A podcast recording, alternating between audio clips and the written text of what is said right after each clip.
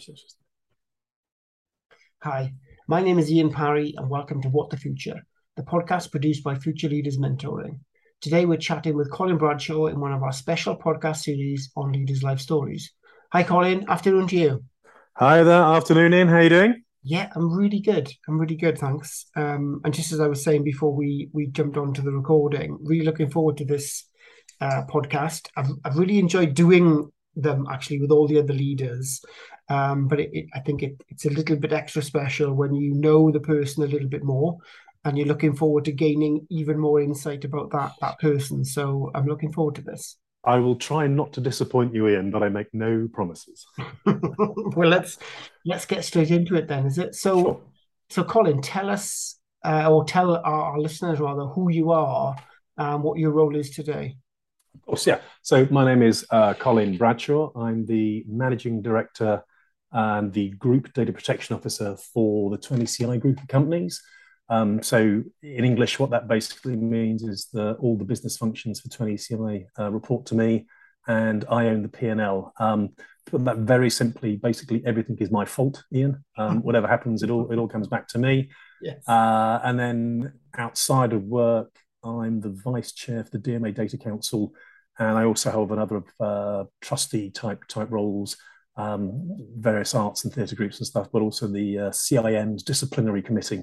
I must have done something wrong in a past life, but I'm one of those people who sits on there as well. So a bit of a broad and varied portfolio, but basically I work for a data business, yeah. and we do UK property data. That's what I do. Wow. Okay, cool. So you're keeping yourself nice and busy then, Colin, which is good. Possibly too busy, Ian, but I'm not complaining, not at all. Okay. So the next question then, which we talk about your very first memory growing up, it really opens things up because you just talked about a really busy work life and stretching across lots of different things. And I find that some of that kind of really starts from you know, your youth, I suppose. So tell us what you can remember being your first memory growing up. It's a really interesting question, isn't it? Because I've got the usual kind of childhood stuff of, you know, seeing a Christmas tree on Christmas Day morning and, you know, going for winter walks or summer holidays. But when I was thinking about this, the one that kind of stuck in my mind. So when I was at infant school, we had a sand trolley and a water trolley. Sure, every school does. You know, yes. You've got, you know, one. It's basically it's a thing on wheels. It's like a big bucket, and one's full of sand, one's full of water. And I was friends with a guy called Bobby Buckingham, and Bobby Buckingham is the kind of individual where, if anything sort of fun or interesting or particularly naughty is going on, you can guarantee Bobby will be at the centre of it. And we were outside the headmistress's office, Miss Stamen. We're outside her office, and I can't remember why, but the water trolley was there. And Bobby and I, as kind of like, you know, small boys do at the age of 5 or 6, were sort of saying, "Well, we're doing trouble." And he said, "Should we push the water trolley over?" And I thought, "No, we can't do that." He said, "Yeah, we could push the water trolley over," and we did. And so this flood of water goes flushing under the headmistress's you know, door, and she comes charging out, and we've kind of run off by this stage. But what that taught me was I'm 99% sensible and 1% maverick. So most of the time, you know, I do the normal average, you know, things, but there's a little bit within me that likes to be a little bit maverick. And the thing I learned from that is that, you know, sometimes I like to push things, quite literally, in this case, a water trolley over. Yeah. But I like things which are fun and interesting. So when we talked before about that portfolio and the fact that, you know, I do a couple of roles at a company and I'm, you know, with the DMA and the CIM and various other things, etc. I like lots of little bits, you know, like the smorgasbord, the bricolage type approach. Success for me looks like having lots of little things on the go at once, but they've got to be fun and interesting. I can't fake it. I can't feign interesting things which I'm just not interested. I mean, I can be polite to people, yes, but if I'm not interested, I can't go, "Oh, that's really interesting." I kind of grey out and drift away. So, you know, as I say, 99% sensible, 1% maverick, and I think for anyone who's looking to be a leader, there's certain things you've got to do, and you've got to do sensibly, and you've got to do with respect. You know, so HR related things or things to do with people's issues, etc. You know, you've got to take that seriously. But every now and then, you've got to tear the rule book up and sort of say, do you know what, we're doing this wrong. You know, how can we do this better? How can we do it fast? How can we do it cheaper? Whatever it might be. And you've got to find that balance in your own life. And knowing, and it took me a long time to kind of realize this, when I need to take things seriously, when I can kind of take the mick a bit, and when I can completely mess about, and applying those in your work and personal life in the right balance, as you know, that's what all came from pushing the water trolley over. Although it took me 50 odd years to kind of reach the conclusion.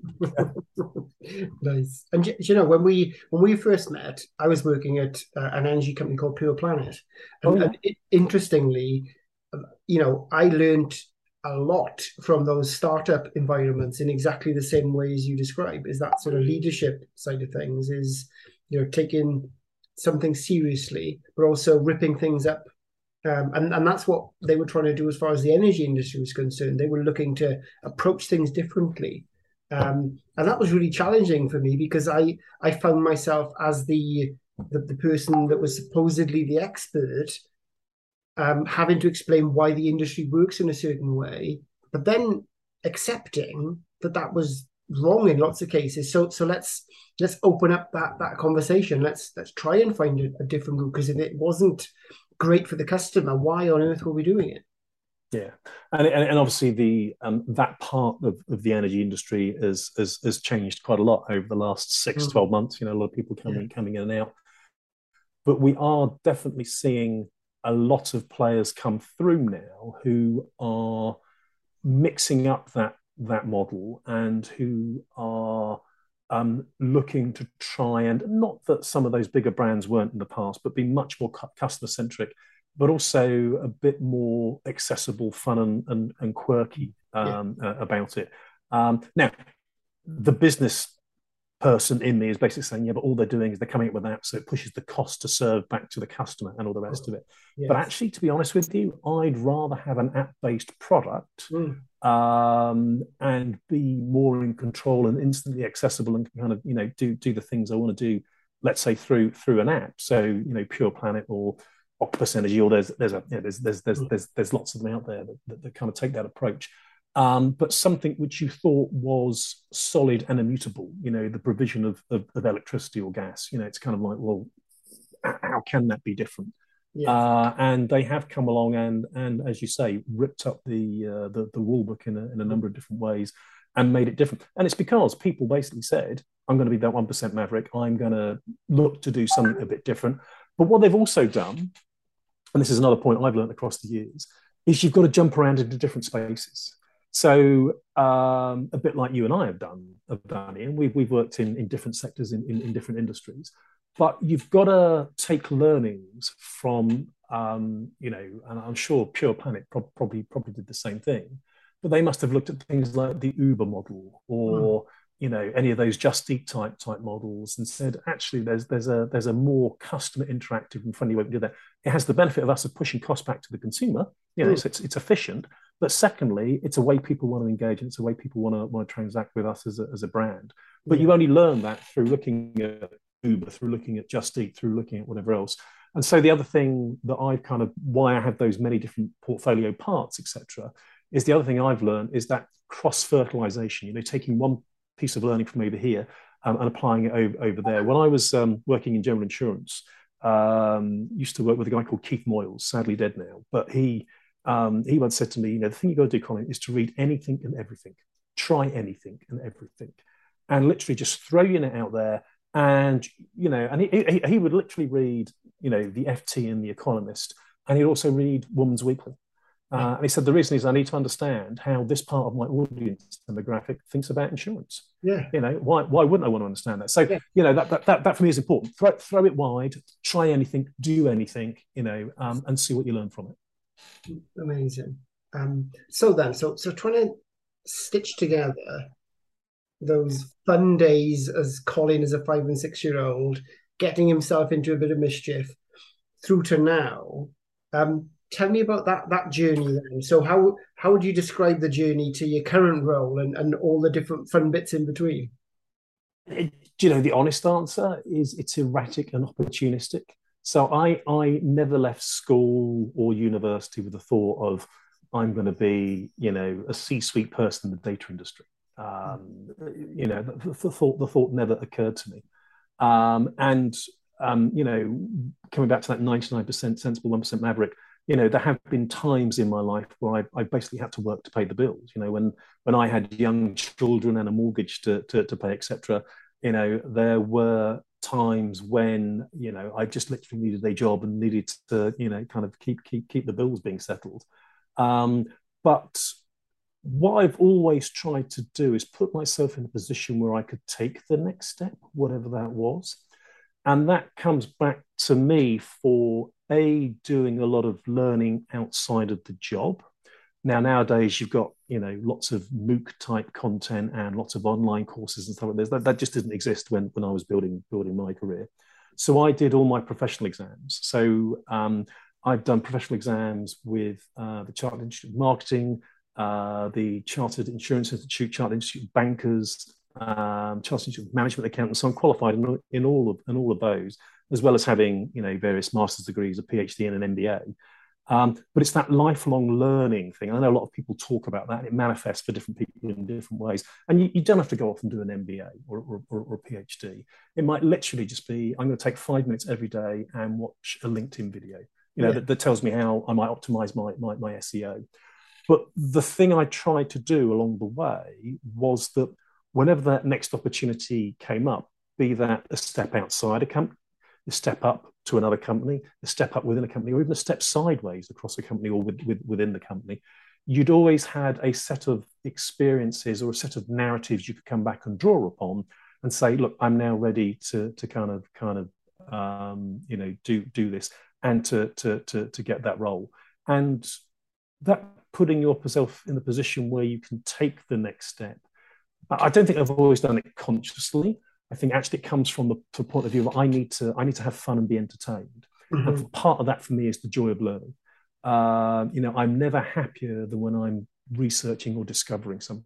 Okay. Yeah. So when I first started doing my PhD, the bit I really loved was going off and doing all the background research, you know, delving into other people's papers, trying to find the little nuggets of truth and then stitch them all together into something that then made sense. And it's the same with the career. You take nuggets from lots of different places and stitch it all together into something which you can then use as a ladder to take your next step. That got a bit poetic then, didn't it? That I kind of, I don't know where I was going with that, but I've got a bit self-help manual there. But yeah, seriously, that's what I've always done. You know, I've never planned the next move, but if something's come up, I've always tried to make sure I'm in a position to make the most of it. Yes, and you know, most people so far have been along that line of taking an opportunity, saying yes to something rather than no, and not necessarily having a plan. But the difference that I think you've introduced there is that once you haven't had a plan, your continual learning and curiosity of what could come next is helped to move you forward. So I suppose I wonder, how do you keep that enthusiasm for learning? How do you keep that going? Do you know, I think the honest truth of that is you either have it or you don't. There's no trick or tip to it. Mm. If you are interested in the world, you will go out and find out about the world. If you're not, you won't.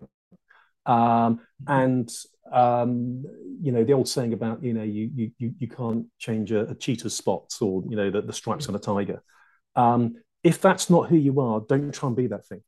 You know, so I think within all of that, and you have to be, I've been true to myself in that I'm intellectually curious. I love the joy of learning. I love just going out there and finding out irrelevant things. I'm great on your pub quiz team. So, you know, next time you have a pub quiz, you know, in your local pub, ask me along. I'm great on pub quizzes because I just tend to retain irrelevant and daft things. And what I think, if you combine that for me with that, I wouldn't even call it an objective. I just had a sense that I wanted to get on. I had a sense that I could be more. Mm. So, you know, my dad drove trains. My mum answered phones for the RAC. Both very good jobs, but you know, they weren't high flying academics or business people or, you know, healthcare professionals or anything like that. You know, they had jobs that, you know, like most people have, and we were a family like most people are. But I always had this sense of I can be more. Yeah. So you combine the intellectual curiosity with the appetite to learn with the sense I can be more. You put all that together, and then when the opportunity then comes on, as you said before, you don't say no, you say yes. And, you know, it has risks, and it's scary. But, you know, if you don't put yourself outside your comfort zone, you won't grow. Unless you move to the bigger pool, you'll always remain the same size fish. Yes. And have you ever wondered, Colin, where that came from? That I want to be something more. How's that? Is that like a nurturing thing, or just something you kind of wanted for yourself? Do you know, so Richard Branson famously tells a story, doesn't he, when he was 7 and he was having an argument with his mother, and she just stopped the car and said, "Find your own way home."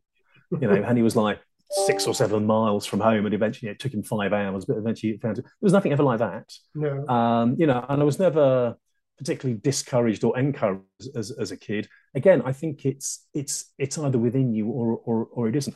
And listen, there's nothing wrong if you're quite happy doing what you're doing. So my sister, she's had a career in banking her entire life, stayed at a sort of, you know, relatively, you know, junior level. You know, she was a team supervisor and various other things, but, you know, she was never, you know, director of lending for, you know, HSBC or anything like that.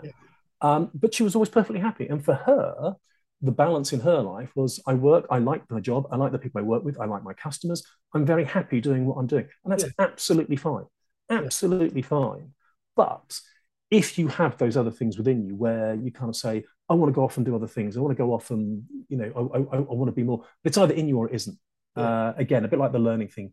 I don't think you can, I mean, you can encourage it and you can persuade people to do things, but as I know from my own kids and now from my grandchildren, you know, if they're not minded to do something, no power on earth is going to persuade them to do so. But if you find something that they like and they will do, you go, yeah, well, let's do more of that then. You know? Yeah. And maybe that's the trick. I don't know. Yes, and it I guess it comes back to what you were saying earlier about just being authentic to yourself, because if you can, it almost doesn't matter what the job you end up doing, as long as that's something that makes you happy and you feel that you're being who you are. Exactly. And the downside to that, though, as I was saying before, is I can't fake it. No. I can't feign interest in something I'm not interested in. So that energy, that joie de vivre, and that positivity is great when it's in a context where it works. But a context where it doesn't work, actually, it's quite destructive. Yes. So the other thing you have to recognise, or I've had to recognise as a leader, there are some circumstances, some context in which I have to absent myself and sort of say, I'm going to leave that to you guys now because I'm not going to help here. You know what you're doing. You know, you're all capable, competent people. I'm just going to go and leave because I will not help. So when it comes to, I can't remember which psychologists describe this as big chunkers and little chunkers. So there's some people who kind of helicopter up and look at the big view, and there's some people who do detail. I do not do detail. So any time we're reviewing a policy or a statement of works or something like that, and we're getting into the detail, I have to go, do you know what? You know, you carry on with that. I'm going to do something else for a while. Then you come back and tell me what it is you've decided and how you think that should work. And if that makes sense to me, then that's what we'll do. And 99 times out of 100, they'll come back and go, we want to do this. And I go, fine. You know, because in the big picture for me, we're kind of going 100 miles over there. Yes. What each individual step looks like, I really don't care that much, to be honest with you. And I know some people have that ability to macro up and micro down. I don't. But what I've then learned from that is that, you know, my strength and weaknesses, I can micro up and I'm pretty good at it, but I don't micro down, and therefore I let other people micro down for me. Yes, yeah, absolutely. And you've shared with us today, I think, quite a few little life lessons, but is there one that really sticks with you that you wanted to share with us? Do you know, this is... I had thought about going with Kurt Vonnegut Jr., the guy who wrote Slaughterhouse-Five and various other books. And I won't use the actual word he used. I'll do the Father Ted version. But basically, he said, we were put on this earth to feck about. And if you lose sight of that, then you're losing something. So I think there's something in that. But I heard one over this last weekend, and my daughter's boyfriend, Sam Adams, he'd been to visit his grandparents in Caerleon, or Caerleon, should I say, if we're doing this properly in Welsh. And up on their wall, they've got a saying from that. Now, I'm going to need a bit of help with the pronunciation here, Ian. Right? I'm not relying you on as the resident Welshman to get everything right. I can do that. But the Mabiniog, is that right? Yeah. Yeah. So from book two of the Mabiniog, there is a saying, if you want to be a leader, be a bridge. And I just thought, oh, what? Yeah, that's kind of it. Mm. Because setting a direction, you're indicating where people need to go. But you're not being the first one across. You're the person who enables the others. You are the person who lets others do their thing, but you provide the platform and you clear the path, etc. And that really resonated with me. So yeah, I think if there was going to be a kind of a soundbite, we want to take out of this. If you want to be a leader, be a bridge. Yes, I like both of those actually, because it's. There's some real simple messages you can take from that and really, really take on with your sort of day-to-day work, isn't there? Yeah. And thinking about day-to-day work, are you a routine guy? Is there a routine to Colin's day, or is it, and we'll see what comes towards me? We are all creatures of habit, I think. We all like a bit of structure in our life.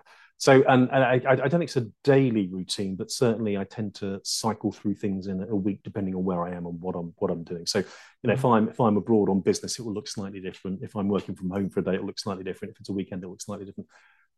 But basically, I think it's one of Stephen Covey's where he basically said, you want to do sort of three different things in a day. So you want to do something physical, some form of exercise. You want to do something sort of challenging and learning, say work or something else, and you want to do something spiritual, something which is, for your well-being, for your soul, for your spirit. And so a typical day for me might look like, I normally get up most days at 6:30, 7:30. I can't sleep in much beyond that, no matter what time I go to bed. So like this morning, I was up at 6:30 and I went for a 4-mile run and then did 15 minutes in the gym I've got here at home. Then I had breakfast, started work, did a couple of hours of that. If I'm in the office, I normally go for a walk around the park with somebody. So I do my one-to-ones whilst walking around the local park with people, so it gets us out the office. It puts us in a different context, puts us in a different environment. We do that. So I'll do that. I'll then go back and do a bit more work.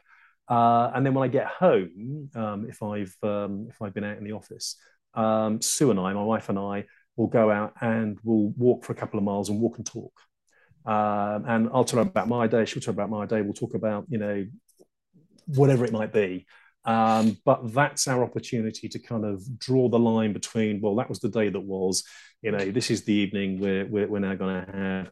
And then we might go out somewhere. We might do something else. And probably like everyone else, though, during lockdown, we did get into the habit of watching television, and most evenings we will watch usually one of the Netflix or Amazon things for about an hour, and then we'll do the funny before bedtime, by which I mean a half-hour kind of little humorous, light-hearted thing. So at the moment we're watching The Detectorists, so little BBC series. It's beautifully framed, nicely crafted comedy, well acted, but it just just finish the day, then go to bed, read for a bit, wake up, rinse, repeat, So that's what a typical day looks like.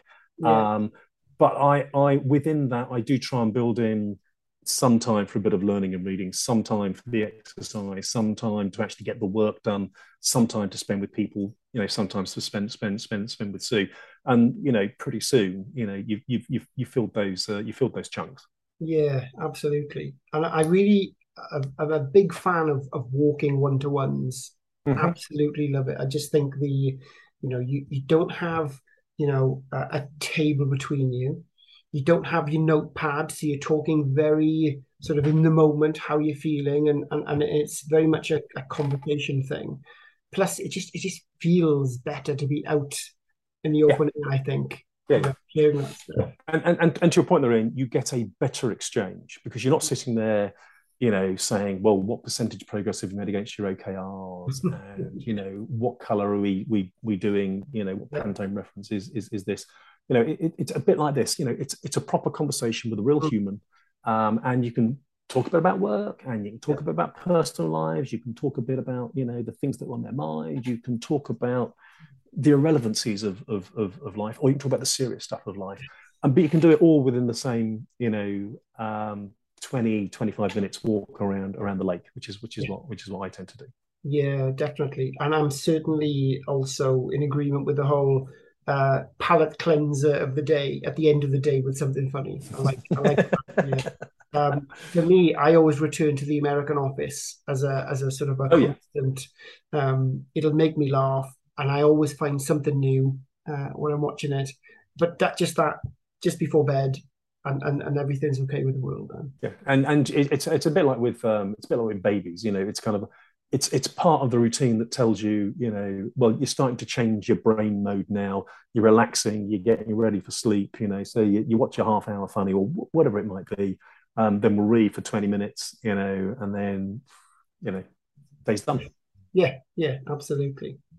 So taking us on now to something a bit more serious. So we're talking about bias. Now we are described as sort of middle-aged white men. So therefore, you know, our experiences certainly haven't been guided by how we look in the same way as some other groups have, but we can certainly talk about this and certainly become allies with people that suffer from bias. But I guess I'm really interested in, you know, whether you think bias is something that will be removed or whether it's just part of the human condition and we just have to learn to deal with it.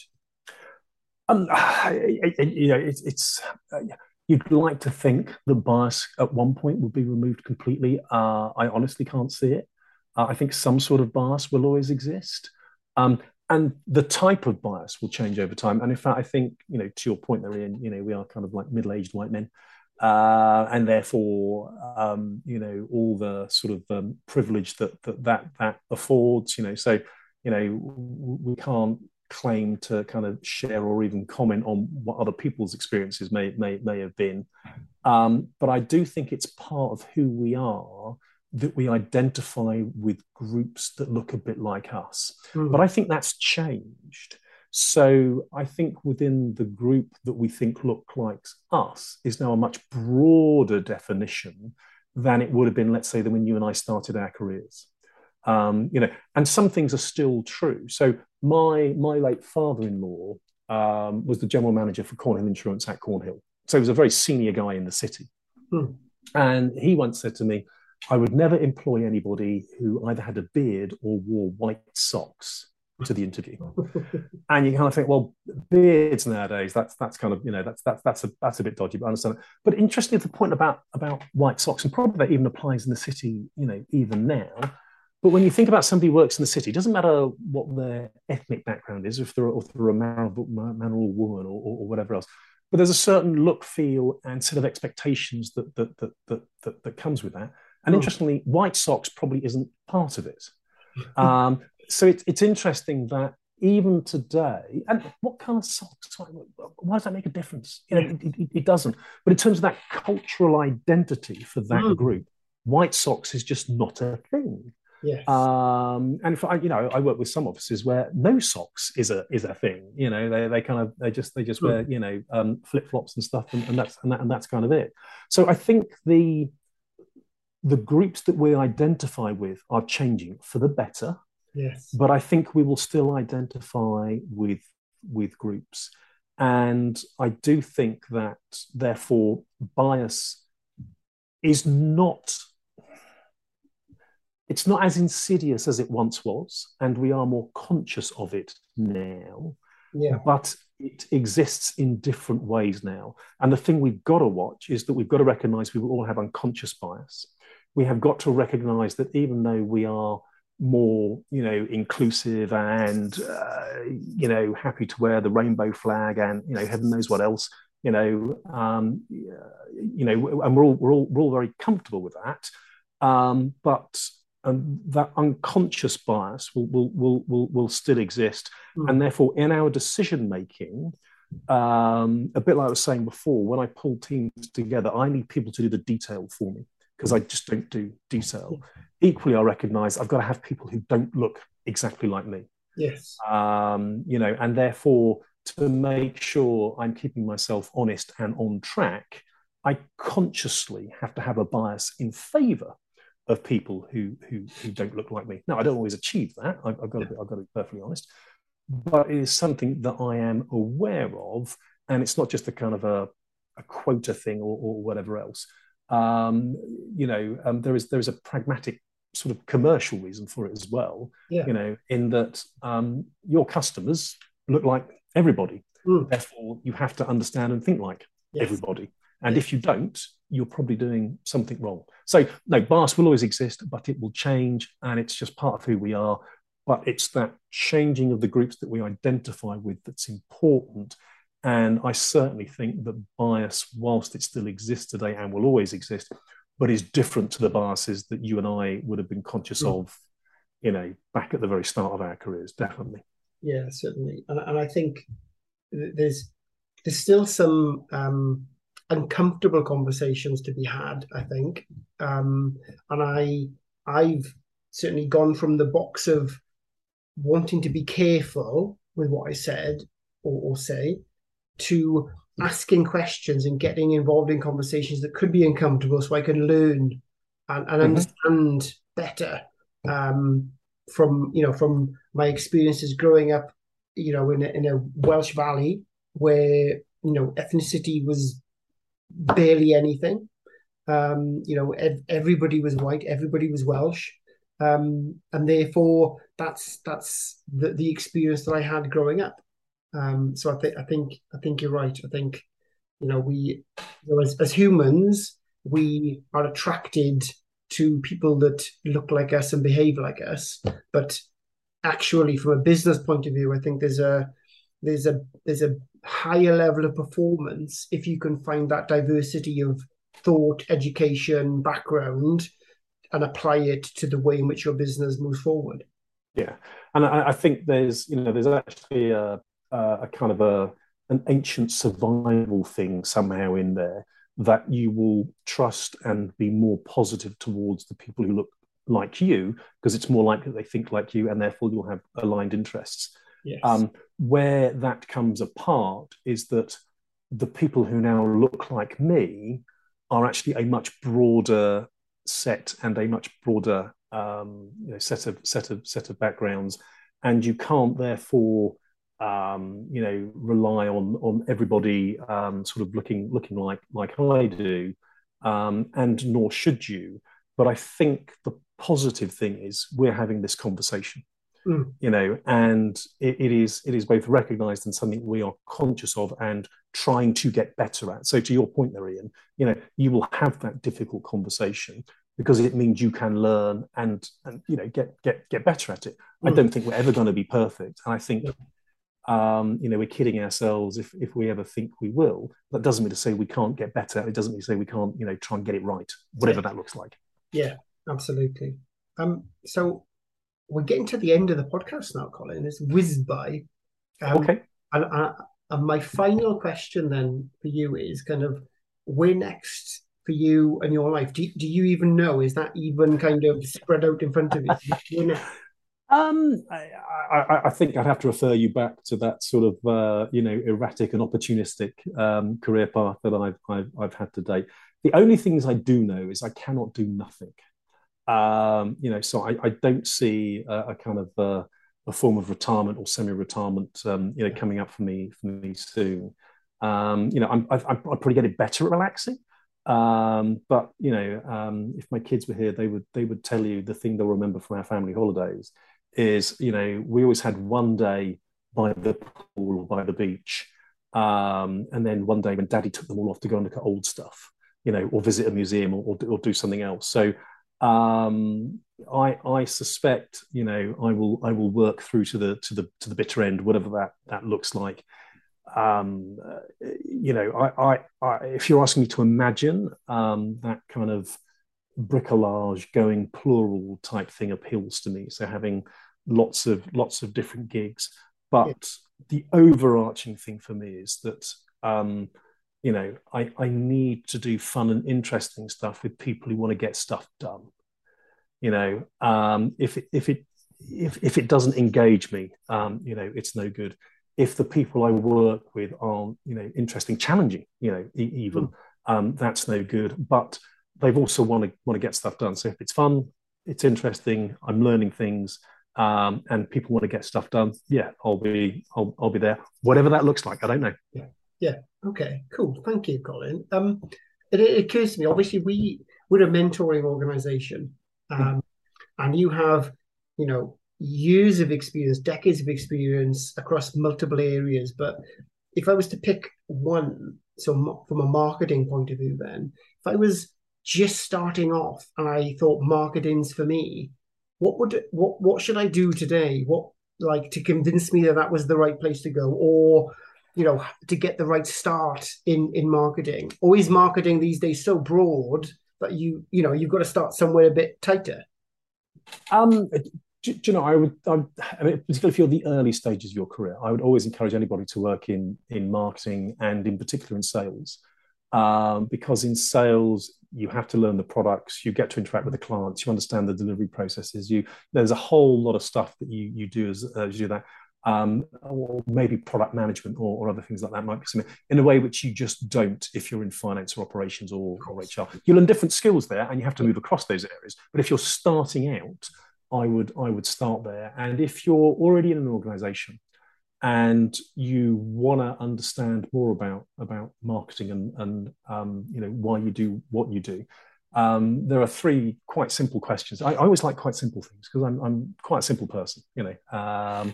There's three quite simple questions I always encourage people to ask. So, you know, if you find yourself in an organisation and you kind of want to find out more, but you are looking for a framework. And in any organisation, we talk about the three-legged stool. So you've got the shareholder perspective, because most organisations will be commercial organisations and will serve to make a form of shareholder return, some sort of shareholder value. There's the customer perspective, i.e., you know, who are the customers, what are they buying, etc. And then there's the employee or the staff kind of perspective. And you've always got to remember there's a balance between those three. But I would start with the customer, and I would therefore go to the most senior person you could find, and I would ask them these three questions: Who are our customers? What do they buy from us, and why do they buy it? And see what they say. Yeah, you know. And if they can answer that and give you a bit more light and illumination around that, that will then start to unpack what marketing is for you. Yeah. You know, because at the end of the day, you know, it's about customers. It's about, you know, what do they want? What are they willing to buy? What are they willing to part with their hard-earned cash for? So, who are our customers? What do they buy, and why do they buy it? Yes, and you know, those are great questions. And I've certainly worked in many places where I think they would be questions that would be too difficult to answer, actually. Yeah. And therefore, there's something wrong, isn't there? Yes. You know, I mean, I'm sure you and I can both have examples of companies where you're going to go that, well we know these people buy this, but why do they buy it? Well, because they have to, you know. It's a useful exercise to go through. Yeah, absolutely. Thank you, Colin. And thanks for being patient with the last question. That's right. So we're at the end of the podcast. I've really enjoyed it. I think you've been, you know, grateful in what you shared with us. I've really sort of got loads of insight from it. I know people listening along to the podcast will take things from you as well. So I was really really pleased to get some time with you today, Colin. So thank you very much for that. My absolute pleasure. Listen, I'm always happy to talk about me. You know, that's never an issue. Maybe it should be, but no. It's also good sometimes to be just prompted and sort of you know, well, why do you do what you do, Colin? It's never a bad thing to just turn the mirror back to yourself and go, oh yeah, that's okay. Yeah, that's who I am and why I do it. Yeah. You know, it's good fun.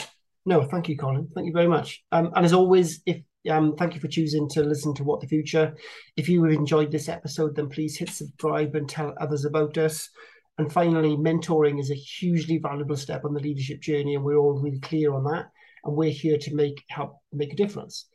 If you feel the same way, please do get involved. Tap the Join Us button on our webpage, which is www.futureleadersmentoring.com, and follow us on LinkedIn, and you can jump in on the conversations there. So for now, goodbye, and we will speak soon.